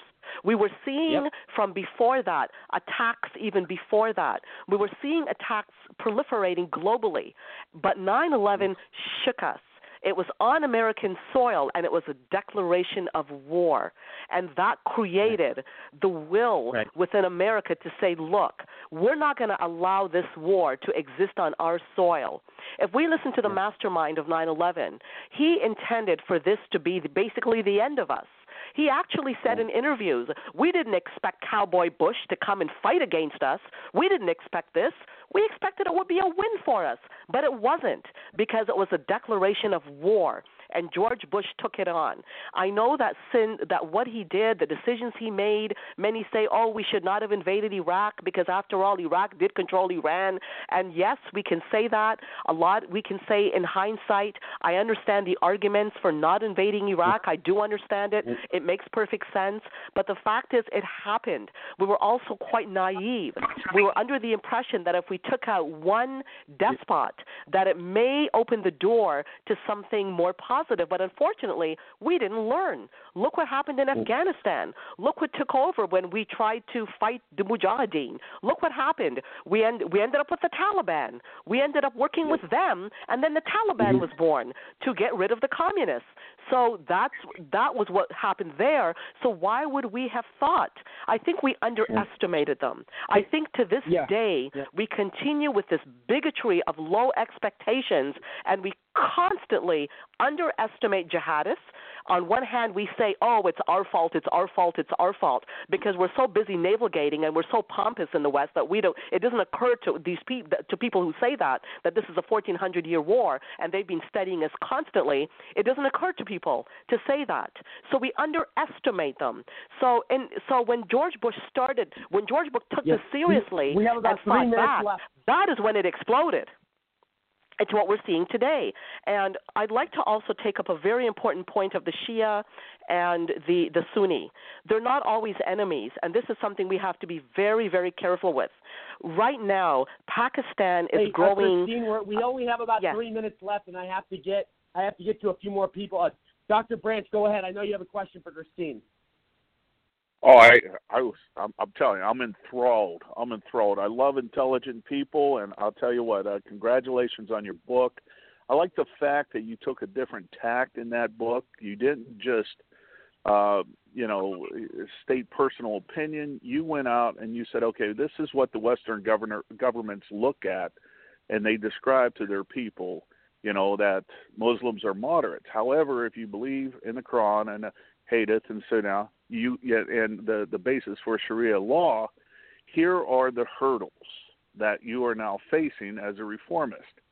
And I think that's eye opening. I think a lot of people should, uh, well, I think everybody should read your book, the plug for your book. But, you know, the reality you. is, you know, well, what you're saying is absolutely correct because, you know, we hear on our news, for instance, yesterday or the, on Sunday, uh, uh, President, uh, former President Barack Obama and Hillary Clinton both even refused to call them Christians that were assassinated yeah. in those churches and hotels. They called them Easter worshipers. And to me, yeah. that was like the most offensive slap in the, the, face as a Christian. The whole political correctness, wow. but there, you know, yes. there was absolutely. How do they come up with the exact same term separately? You know that that was a dialogue that was given to them. And uh, another thing that, you know, I'd like to point out, uh, uh, you know, Rory and I, we we have the privilege of living down here in Phoenix, Arizona, and Scottsdale area, and many Canadians come down here uh, for the winter time. And I, I'm a politician, and I have the the uh, the uh, the the uh, the honor of addressing many of them when I speak, and they love President Trump via via Justin Trudeau, and and to me, you know, that's refreshing because all that we hear in our media is, oh, we're going to leave the United States and go to Canada if Trump's elected. And to me, I think there's a lot of bright, intelligent people that live up there in Canada. So um, I want you to keep up the good work. Uh, you know, IQ has echoed many of the things that you've said on many of these shows. You know, he's he's he's he's he's he's, he's like us, a regular on here, and a brilliant man, just like you are, extremely brilliant individual. But we have to listen to you. You know, we have to listen to you because I know, like Gianni, you know, last week said, "Well, I have a lot of good friends that are Muslims, and they're nice, kind people." You know, as IQ pointed out, those aren't the ones that are going to the mosque. Those are not the ones that follow Sharia law. They're not the ones that you know follow the Quran, and the Hadith, and the Sunnah. They're, they're just not. And America has to understand that there's differences. And we have to understand that the attacks on Christianity that that you and IQ have brought up are extremely real and they're being tolerated by our government. And another thing I just want to bring up too is what you know Kevin was saying about what happened in New Zealand. You understand, Kevin, the reason why that was New Zealand was even brought up is because they blame New Zealand on Trump. So this Yep. has to go full circle. So what Yep. happened in Sri Lanka, in their mind, is because of Trump. You, you see how that goes. So if you know, you say an extremist went to New Zealand, why? Because of Donald Trump. Okay, well we'll blame what happened in Sri Lanka on on New Zealand, and therefore it's Trump's fault. This is a war that's going on, and we have to understand it. And I want to thank brilliant people, and like you know, uh, you know. Uh, uh, IQ said, you know, you have a backbone in Canada, and I'll tell you what, it's an honor talking with you. Thank you very much for what you do. It's an honor talking to all of you. Thank you very much for what you do. I, um, Christine, I want to get, uh, I want to let Mike, Mike Peters from New York. I know you have some quick thoughts, but we got to go to a commercial here in about a minute. But Mike Peters, go ahead before we let Christine go. Well, Christine, I want to thank you, as everyone else has, for everything that you're doing on the side. I'm the only one that I knew that was heavy duty, who was really on that topic, was Kel Fritzy, who uh, Kel has uh, really stayed in the forefront. But that rule, that law that you have in Canada now, I think has really quieted, shut down a lot of people, unfortunately, uh, that are afraid to speak up now. That's what I'm afraid M- of. you're I don't talking M103. how- Yes. Um, it was Yes, terrible. there's a can't $23 believe million that. document that contains it. Yep, it's it's terrible, terrible. But but I think another thing that you, as we were mentioning about these people and uh, and Uh, but I think it goes deeper than that. I think that any of the liberals or anything else, number one, they love the underdog, and also they have total contempt the liberals for any accountability, any anything that shows authority, whether it's police, the laws from the governments that they don't want to even admit. Any of these old archaic, to them, they're archaic laws. Constitution or anything else mean nothing to these liberals. Everything should be like the Constitution to them is a living document. They can modify it, play with it, and adjust it. And backing the Muslims and everything else to them is the moral, the right thing to do. When actually they know nothing about them or the culture or anything else. But to them, it's an underdog and one of the causes they can champion. So very, right. very, very well, very well said, Mike. And uh, Christine, we I definitely want to have you back soon. Uh, please tell everybody where they can find you, though. Like, get your book, uh, interact with you. I know you're on social media as well. My book is in every major bookstore, and anything you want to read about me, read on Jihad Watch. I don't even write in Canada because I know too many people dragged to court. It sounds ridiculous, but the state in this country, I tell you, just one, a few seconds, I've got to tell you guys this. On CBC, Canada's mm-hmm. broadcaster, funded by taxpayers, on Easter Sunday, Omar Yeah. Was interviewed and made out to be a victim after receiving $10.5 million in compensation for so called bad treatment in Guantanamo. That is the state in Canada right now. Yeah, I mean Trudeau. Trudeau is truly a disaster. I mean, he really is. Um, but Christine, please tell every you can tell everybody where they can uh, interact with you. Twitter. Uh, you're, you're also Um, they can find uh, your fa- work. fa- Facebook. Yep, Facebook. You could Okay. also contact me through Jihad Watch. Um, We've Okay. got emails up there. The writers on Jihad Watch. You could contact me anytime there, and you can look for me also on Facebook. I don't even have a Twitter account. Okay. I'm not easy to Um, find. um, Christine, I, I loved having you on. You've been a fantastic guest, and I look forward to having you back soon. Thank you. Thank you. Thank you all. Bye bye. I will talk soon. Thank you. Uh, we'll be right back, everybody. Would you know what to do in the event of an active shooter, a terrorist attack, or an unforeseen altercation? Whether at home or in the workplace, Skyray Security can train you and your employees how to defuse a potential violent situation. Our goal at Skyray Security is to keep our clients safe. With our professional and experienced Israeli Defense Force trainers, we teach strategies for safety that may someday save lives. Sign up at skyraysecurity.com for our workplace violence prevention and training classes or call oh, 240-888-0682. Packaging. I'm Ray, and I quit smoking with Chantix. I tried cold turkey, I tried the patch, they didn't work for me. I didn't think anything was going to work for me until I tried Chantix. Chantix, along with support, helps you quit smoking. Chantix reduced my urge to smoke. I, I needed that to quit. When you try to quit smoking, with or without Chantix, you may have nicotine withdrawal symptoms. Some people had changes in behavior or thinking, aggression, hostility, agitation, depressed mood, or suicidal thoughts or actions with Chantix. Serious side effects may include seizures, new or worse heart or blood vessel problems, sleepwalking, or allergic and skin reactions, which can be life threatening. Stop Chantix and get help right away if you have any of these. Tell your healthcare provider if you've had depression or other mental health problems. Decrease alcohol use while taking Chantix. Use caution when driving or operating machinery. The most common side effect is nausea. I can't tell you how good it feels to have smoking behind me. Talk to your doctor about Chantix. And we are back. It is great to be back with all of you. Uh, great guest. Uh, don't forget, we're listened to in 22 different countries on over 60 online platforms, nearly 70. And uh, don't forget, if you missed any of our past clips, past episodes, or need 24/7 breaking news coverage, visit our media site, thenext, N-E-X, Gen, G-E-N, USA.com. Um, guys, I wanna I wanna get into something that uh, has been on all of our minds lately, and uh, we've all obviously been paying attention uh, to the far left Democratic Party. I mean, these people ha- have gone nuts, have gone AWOL. Uh, we have them now saying that they they know they can't beat. They obviously they're not saying this, but we know this is why. Um, they can't beat Trump in, in an election with honest. They have nothing to run off of. I mean, there's nothing there. So what do the Democrats resort to? They want felons to vote. They want felons inside of jail, murderers, sexual predators. It does not matter. They think it's everyone's right to vote.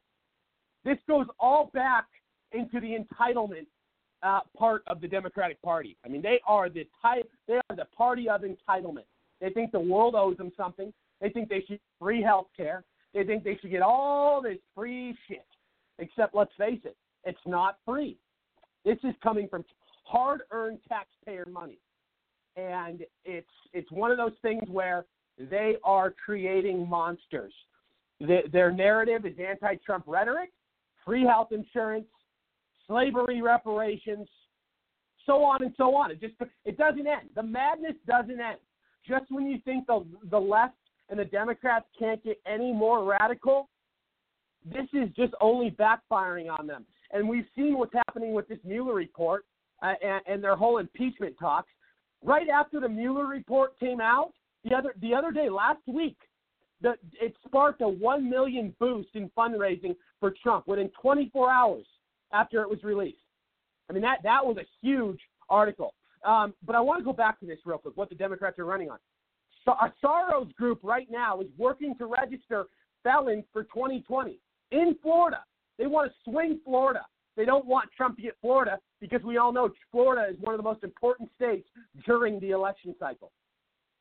And we have all of this uh, one sided, victim jaded uh, ideology from these Democrats. And I, I'm scared.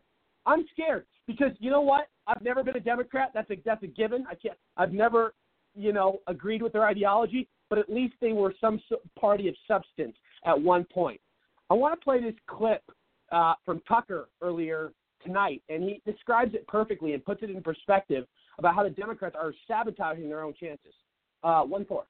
Well, good evening and welcome to Tucker Carlson tonight. Democrats say they despise Donald Trump. They seem to need it.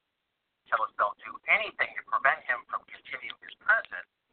But if that's really true, why are they working so hard to sabotage their own chances of replacing him? Why are Democrats suddenly saying things that will guarantee Trump's reelection as president? In just the past few months, Democrats have said things that are so out of outrageous that it's very hard to imagine voters will back them. Just last night on CNN, watch Bernie Sanders, the frontrunner, endorse voting for felons who are currently behind bars. Watch this. If somebody commits a serious crime, sexual assault, murder, they're going to be punished. They may be in jail for 10 years, 20 years, 50 years, their whole lives. That's what happens when you commit a serious crime. But I think the right to vote is inherent to our terrible people. So, how terrible is Sanders talking about? Cannibals? Convicted spies? How about terrorists who kill children? Oh, yes, said Bernie Sanders. They get the vote, too. Unlike the First or Second Amendments, that's in the Constitution. Senator Kamala Harris seemed to agree with that. But people who are convicted in prison, like the Boston Marathon bomber, on death row, people who are convicted of sexual assault, they should be able to vote. I think we should have that conversation. Okay, let's have that conversation. Best to do it right now, actually, because whenever the left tells you they want a conversation about something, you can be certain that any dissent on that subject will be banned a year from now. By 2020, questioning whether a prison terrorist should vote or a new trip to the HR department and a lifetime ban from PayPal and Twitter. While we still can, consider the story of Dzhokhar Tsarnaev. Tsarnaev first came to the United States, remember, on a tourist visa with the rest of his family from Kyrgyzstan. All of them promptly claimed asylum here. They were given it. Over time, the Tsarnaevs collected more than $100,000 in taxpayer-financed government benefits.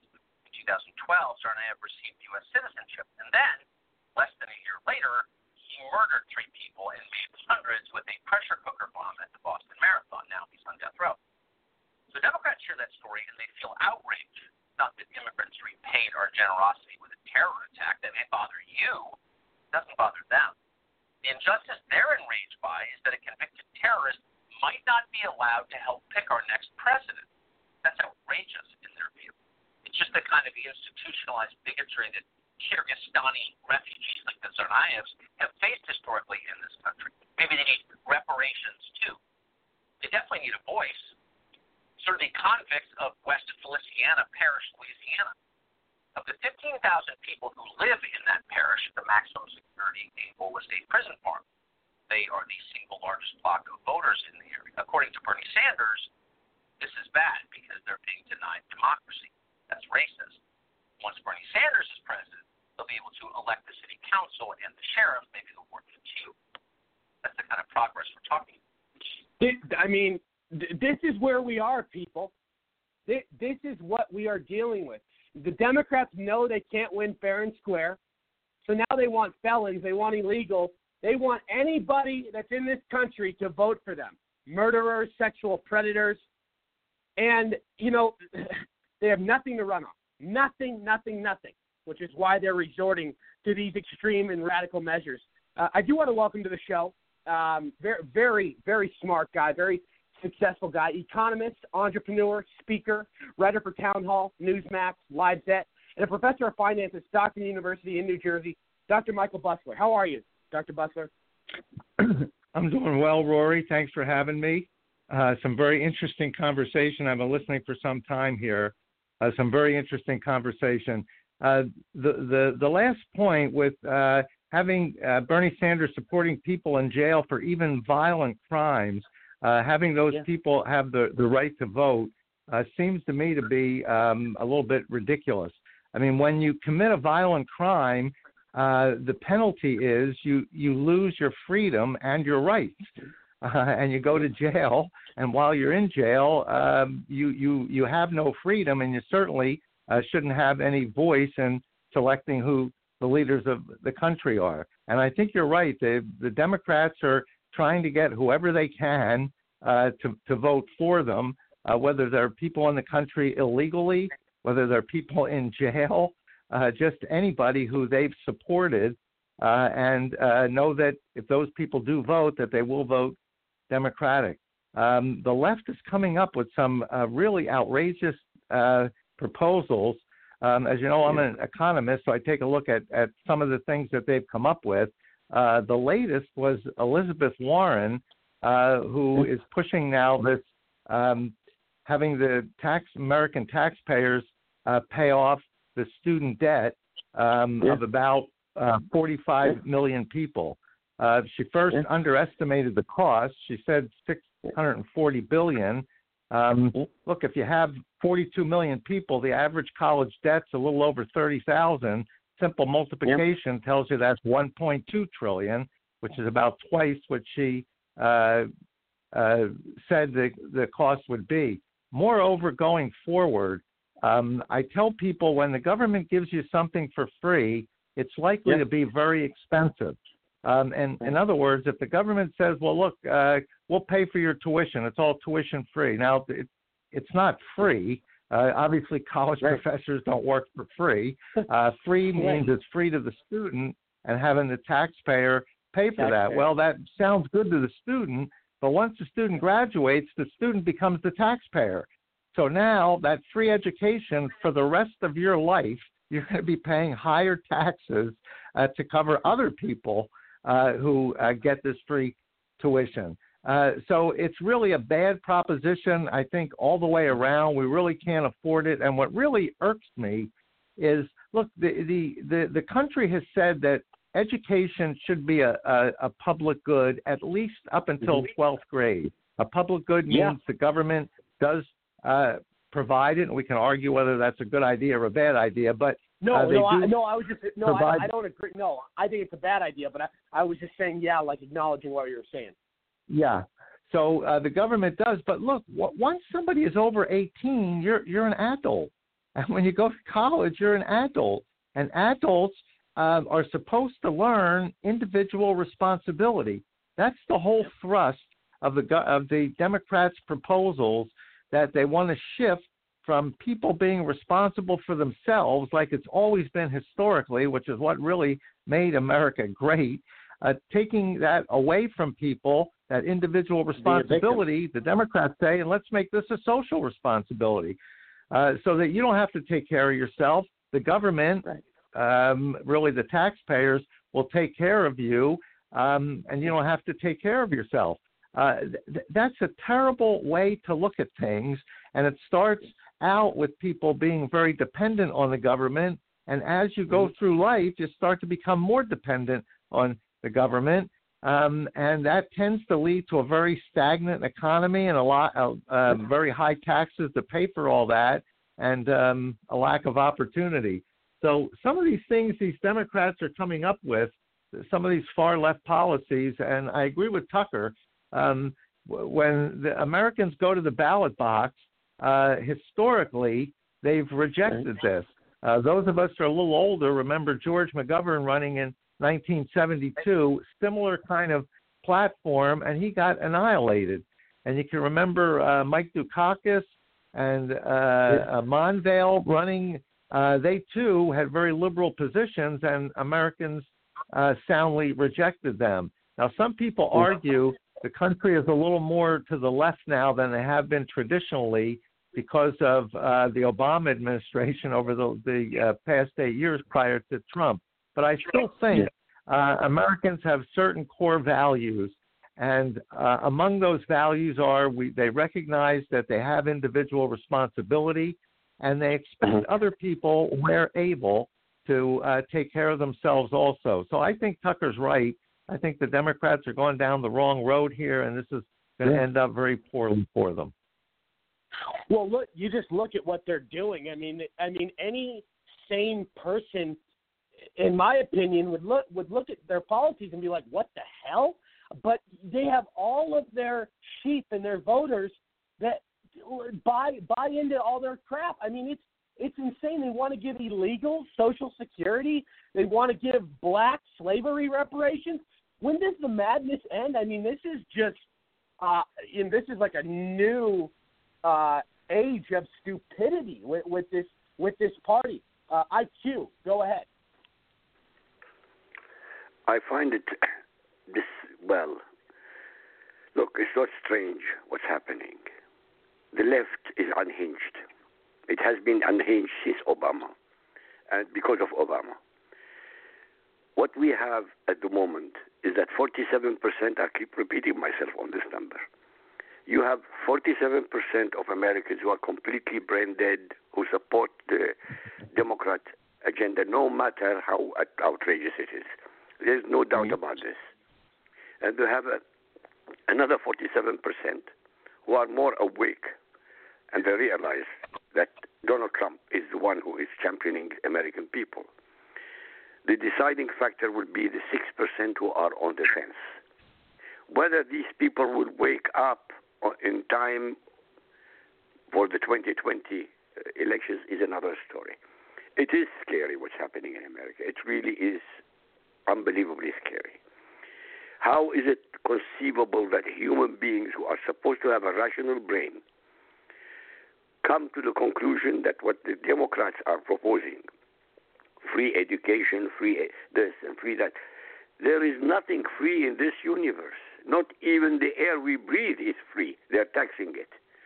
In Europe, they're taxing the air, literally. So, how can you possibly come to the conclusion, anybody with a rational brain, come to the conclusion that illegals have the right to vote? Why, why, why would any rational human being who is living in a civilized society, in a fair minded society, come to the conclusion that illegals have got the same rights as illegals? I don't know. But that is what Rory is saying, scary part.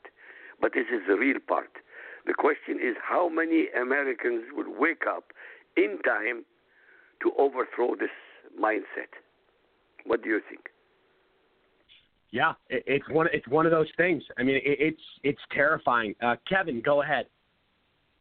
I personally love how the left has opened up our democracy. I mean, the fact that we've always been a republic, and just because that they've opened up all these loopholes to say that oh, it's okay as long as we vote on these objectives that it suddenly takes precedent over our Constitution and our already established rule of law. I think it's absolutely maniacal and plain evil that they would suggest that someone that is uh, that is so morally reprehensible that they would commit violence or rape or any of these uh, horrible atrocities to be allowed to vote, uh, allowed to have a decision in who is able to represent us. And we all know that these people are very vastly leaning left, and they they don't want our rule of law. They don't want our constitution. Uh, they Right. want their own uh, malignant purposes. And uh, w- once more, I need to say that uh, even voting at 18 is uh, kind of a little ridiculous. Uh, these people are not fully adults yet. I mean, we're they don't trust these 18 year olds to drink or rent a car or many of these things. Um, I think the only reason why the voting age was lowered to 18 was because of the draft, because the hippie movement had established that uh, if we're going to war, we better be able to vote, and uh, so that's why the change happened. But we don't have a draft anymore. Uh, I personally think we should raise it to, to 21 because these uh, young people are not uh, old enough to understand the decisions that they're making. Uh, in fact, as time goes on, uh, it's taking a lot longer for uh, these uh, children, these minors, to really adjust into full adults. Uh, we're staying at home longer, and uh, yeah, it's just taking a long time to to adjust. And uh, there's many other reasons that you could suggest that um, our democracy isn't what the left uh, thinks it is. We we are a republic, and we need to act as such. Yeah. Uh, Bill, go ahead. Yeah, well, they've alienated a large part of the American population, so they're trying to replace it, and in any way they can, or, or to skew the the way we do elections any way they can by getting rid of or getting the popular vote. Or, I mean, that they created a a mental situation or a mental perception in people of stress and anxiety and and hopelessness and the only way for them to to get relief from that is for the government to give them all these free things and so they're you know that's that's their their game plan they're, it's not a big enough population part of the population to to win elections like they think it is but they're grasping at straws because they really don't have anything left they're you know when you don't have anything you know what else can you say? But uh, if, when you've said all the, the the normal things, then you start saying outrageous things, and you have you know people talking about a trillion and a half dollars worth of debt relief. Well, you know, Warren is is the one in Congress that that when the government took over student loans. So it's a, the disaster of student loans is on her lap and on the congressional lap. They took it over in what 2000 eight, nine, something like that. Yeah. So Yeah. it's just it's just a matter of of scaring people to a point and saying, "Here, we promise you this utopia," so they prey on the weak-minded. But you know that's only going to account for about twenty, thirty percent of the population at the most. Yeah, I mean they're they're they're handing they're handing Trump this election in 2020. Gianni, go ahead. Yeah, I, uh, uh, when it comes to the the whole prison prisoners voting and things like that, I mean, if if it's a non-violent crime, you know, I don't really have a problem with it. But if it's like a violent crime, like Bernie was saying, with the murderers and rapers and Boston bombers and all these people, I mean, come on, that's that's just fucking ridiculous. I mean, I, it's disgusting to me.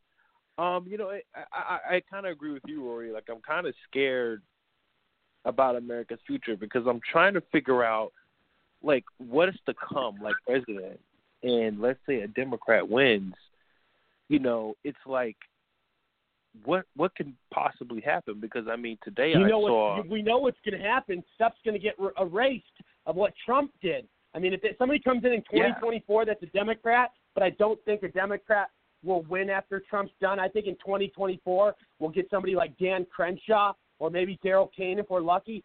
But let's just say for the hypothetical reason that a Democrat comes in, you know they'll erase everything that Trump did. Yeah, and and I and I was uh, uh, uh what's her name Kamala Harris. I saw an article where she said as soon as she get in office, if the first 100 days they don't do anything about gun control, that she'll do something executive. Executive and order. I'm like, that's a, yeah. I'm like, that's a scary thing, man. It's scary times that we're in. So, you like I said, I don't have any problem with you know prisoners voting if it's non-violent crime because there's nowhere in the Constitution that said they can't vote. You know, mm-hmm. but you know that being said, it's just I, you know I don't know what else to say about that, man. It's just crazy times going on, and I think uh, what's going on is uh, with the Bernie Sanders. I believe they're just pulling so much stuff out of their ass now just to appeal to people. Because I mean, who, who really thinks that they're going to do any of this stuff? I mean, and I just believe this is a BS. Or it could be because they want more people to vote. They know more people like minorities and things of this nature. They got to say things to appease them so they can get more votes for 2020 because they know they can't beat Trump uh, fair and square. Yeah, very, very well said. Uh, Dr. Branch, go ahead. So let's recap. They want the voting age lowered to 16. Soros Yep. is registering felons. We Yep. want illegal aliens to be able to vote. We want the felons inside prison to vote. I mean, what could possibly go wrong with that? I mean, goodness gracious, I have four college degrees. I'm a Christian and I've paid taxes all my life. I have never been in trouble with the law at all, and that party calls me deplorable. Well, I'll tell you what, man, if my vote is canceled out by the Boston bomber, I, I'm I'm I'm going to be more than livid. I mean, this is outrageous. This is not just this is not just that you know they're they're treating this like this is a high school uh president race. Well, let's promise everybody everything just to get elected. This is dangerous, man. This is dangerous against the United States. You know, and going with what Kevin was saying, you know, the the thing is, Kevin, I, I'm I'm I'm a lot older, and I remember when the drinking age, uh, not the drinking age, the voting age was lowered. You know, at that time, the majority of the states you could drink at 18. You could buy cigarettes at 18. You could go to war at 18. So they said that that's the reason now to to lower the voting age because we could do all that, but we can't sign a contract. Okay. Well, since then they have taken away the drinking age, raised it to 21. Smoking age in this state they want to raise it to 21. They federally they want to bring it up to 21. So th- the thing is, is you know they they have a habit of basing arguments on stuff that they even take away. But to call me deplorable, to call every one of you on this line deplorable, then to turn around and give a vote, a canceling vote against you to a felon like the Boston Marathon bomber, that's just dangerous, man. That that is dangerous, and we should not even allow that in the public conversation. Yeah, you're absolutely right. I do want to quick take a quick one minute commercial, and we're going to come right back uh, with Dr. Busler. I want to talk a lot of economics. We'll be right back. Hello, everybody. This is Rory Sauter from the Rory Sauter Show. Are you an aspiring entrepreneur? Do you have an app idea? Do you want to save money? Well, I got great news for you. My company, GetYourAppBuilt.com, charges a fraction of the cost compared to anywhere else. And all of our work is the same amount of professionalism you'd see from any other company. Uh, please visit our website, GetYourAppBuilt.com, for your free consultation and contact us today. Thank you. Hello, everybody. This is Rory Sauter from The Rory Sauter Show. Please visit thedonaldjtrumpstore.com for all your authentic, customized, and creative President Trump apparel and merchandise. You won't find products like this anywhere else, and best part of all, it's made here right in the USA. Use MEGA45 at checkout for 30% off your first purchase. Again, visit thedonaldjtrumpstore.com today for a wide variety of great selections. Thank you. We are back, everybody. Uh, Rory Sauter Show, listened to in 22 different countries on nearly 70 online platforms. Been a fantastic show tonight. Uh, Dr. Busler, I want I want to get into uh, the stock market with you. Uh, today, it was said that the stock market reached new record highs, and, and I just want to mention as well. You know, when the economy is this good, perhaps maybe the best ever. We had the lowest black unemployment, the lowest Hispanic unemployment, lowest Asian unemployment ever, and then we had the lowest female unemployment, I believe, in nearly 60 years, if I'm not mistaken.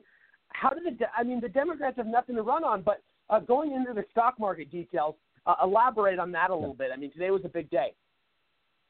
Yeah, uh, a couple things. One, um, for the last month, I've been saying that the first quarter GDP number, which I believe is due out this Friday, it's usually the, the last Friday in the month following the end of the quarter.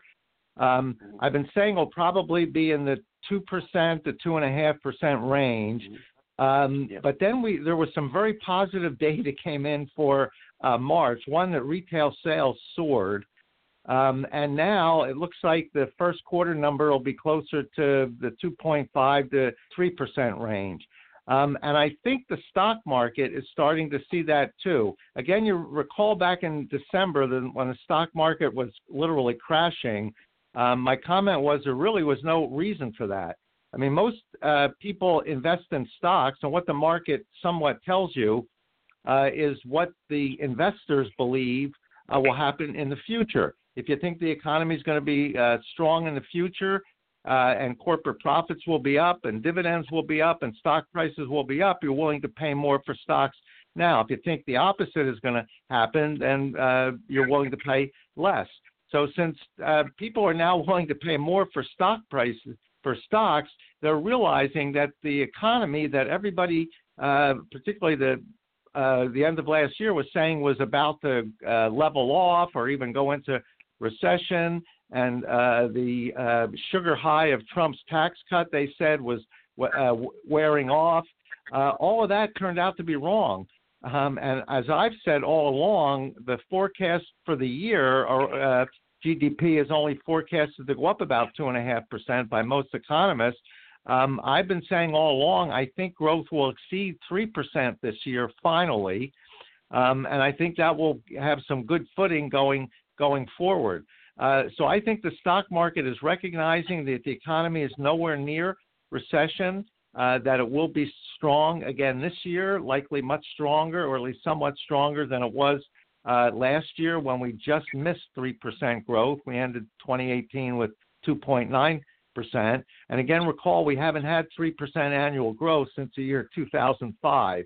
So we'd certainly um, welcome that. And I think the uh, positive uh, movements in the stock market indicate that most of the business community um, agrees with that. It's going to lead to a lot of uh, a lot of positive uh, things in the economy too. As you mentioned, now. Um, uh, unemployment is at record lows, especially for some uh, groups where unemployment has been relatively high. Um, and uh, with that growth, we've been talking about how, well, the millennials are stuck at home and they can't find good opportunity and they have to live with their parents. And all that's been true for the last decade, but that's starting to change now, too. Uh, for the, since last uh, July, there have been more job openings than there are unemployed people. So, as a result of that, if somebody really wants to work today and you have any kind of a skill, uh, there's a job out there uh, for you. The small business people I talk to uh, tell me uh, exactly the opposite is happening in that uh, they have plenty of jobs available and they can't get enough good people to fill these these jobs. Uh, so there's um, what Trump did was exactly right. He got into office. He got rid of uh, unnecessary and counterproductive regulations as quickly as he could. He convinced Congress to lower taxes for all Americans, including the upper class, which is necessary because the upper class uh, tax cuts will result in capital formation. And since we have a capital intensive economy, cap- more capital is uh, better for getting more economic growth. So I'm still uh, very optimistic, as I've been for the last year or so since really Trump got into office. I'm very optimistic about uh, economic growth going forward. I see no recession uh, for years into the future, and I think growth will start to accelerate a little bit. And when that happens, uh, too, going back to our past uh, discussion. When that happens, a lot of the appeal of what the Democrats are saying, free stuff, um, a lot of that appeal will will be lost. um, free stuff is appealing to people who uh, don't have the ability or the opportunity to earn the stuff themselves. Well, now with the growing economy, people have opportunity to earn it themselves, and um, the appeal of free stuff is going to go away. So I'm very optimistic about the economy uh, going forward. Yeah, yeah. And uh, is it fair to say that this is probably the best economy ever in the history uh, of existence? Well, well, uh, uh, it depends how you measure that. Uh, we've certainly had periods of much higher economic growth, so you might say, well, it, it hasn't matched that. On the other hand, we've never had a period where uh, unemployment has been so low, particularly in the groups where unemployment tends to be relatively high. So if you're measuring it in terms of jobs that are available, in terms of wages, which are going up uh, for the first time in really decades.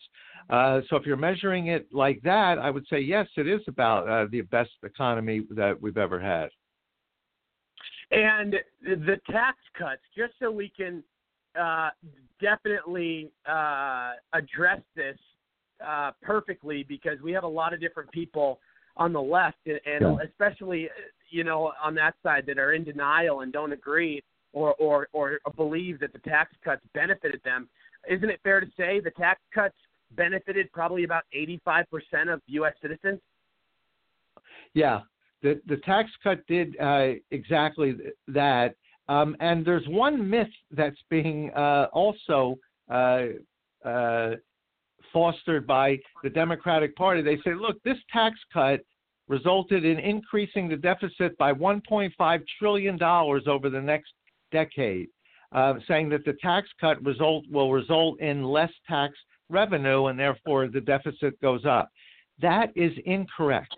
Tax cuts have never caused or almost never caused revenue to go down. In 2018, uh, the federal government took in slightly more dollars at the lower tax rates than they did in 2017. They'll take in more money in 2019 than they did in 2018. So the tax cut has never resulted in tax revenue going down. Now, to be fair, what their argument is well, uh, the tax cut, you're right, revenue did go up, but it would have gone up more had you not cut taxes. Uh, now, that argument doesn't is not valid either because had you not cut taxes, the economy may have gone into recession, in which case tax revenue would have gone down, not not up. So to to say what it would have been is really kind of a difficult thing. What we do know factually is that tax revenue has increased in 2018 over 2017 and will increase in 2019 and subsequent years over the prior year. So the tax cut did not lead to uh, a loss in revenue or an increase in the deficit. Indeed, what the tax cut did, it gave about 85% of uh, taxpayers a break. The only ones who didn't get a break are people like me who live in states like New Jersey, where our real estate taxes are outrageous. And because real estate uh, values are fairly high, our mortgage and mortgage interest payments are very large. And the federal government, Trump said, look, the uh, people, the American taxpayers are not going to subsidize people who live in New Jersey or California or New York or Connecticut who have such uh, outrageous uh, uh, property taxes. Uh, let them deal with that on, on their own. American taxpayers are not going to um, take care of that. Uh, so those were really the only people that did not get a tax cut. Everybody else, the middle class taxes went down an average of probably close to two thousand dollars. That increased uh, their spending. That should have a stimulative effect on the economy. Right. They cut. He cut taxes for the upper classes also. That created more yeah. capital for expansion. Business investment right. is increasing. That too will lead to long-term growth. Well, yeah. I mean, and everything you just mentioned was perfect. Um, uh, we have about a minute left, Dr. Busler. Uh, please tell everybody where they can find you. So my Twitter account is at mbusler at mbusler. My Facebook page is called Funding Democracy. So search Funding Democracy or facebook.com forward slash Funding Democracy. Perfect, Dr. Busler, and we'll see you next week. Thank you. Uh, IQ, go ahead. It's very simple. Just Google my name, Al Rassooli, A L R A S S O L I, and you'll know more about Islam than the Muslims. Have a good day. Perfect. Thank Well- you. Very, very well said. Thank you, IQ. Um, Dr. Branch, go ahead. Success, Rory, and they can uh, follow me on Twitter at Bob Branch. That's B O B B R A N C H. Perfect. Well, we'll see. We'll see you uh, soon. Uh, Gianni, go ahead. Yeah, you can find me on Facebook, uh, Gianni Rodriguez with the Z. Again, Rodriguez with the Z dash Parris with two R's. Perfect. Well, very well said. Uh, we'll see you Thursday, Gianni. Thank you. Uh, Bill, go ahead. Yeah, well, Dr. Branch, I did follow you on Twitter, but uh, you can follow me at Super Elite Texan on Twitter. Perfect. Uh, Kevin, go ahead. Find me, Kevin Decuyper, on Facebook or our page, Nationalists United. Thanks for a wonderful show, Rory. As always. Absolutely. We'll we'll see you Thursday, buddy. Um, I want to thank everybody for tuning in tonight. It's been a fantastic show. Uh, I want to thank all my guests, my co-hosts, my audience and sponsors. Uh, don't forget we're listened to in 22 different countries, and we are on over 70 online platforms. Again, in 22 different countries, and listened to nearly on 70 platforms. Um, just under 70. It's like 68 platforms, but we're doing so amazingly good, and the show just keeps getting better and better. Everybody, uh, God bless you all. I'm Rory Sauter. We will see you Thursday. God bless. Cheers.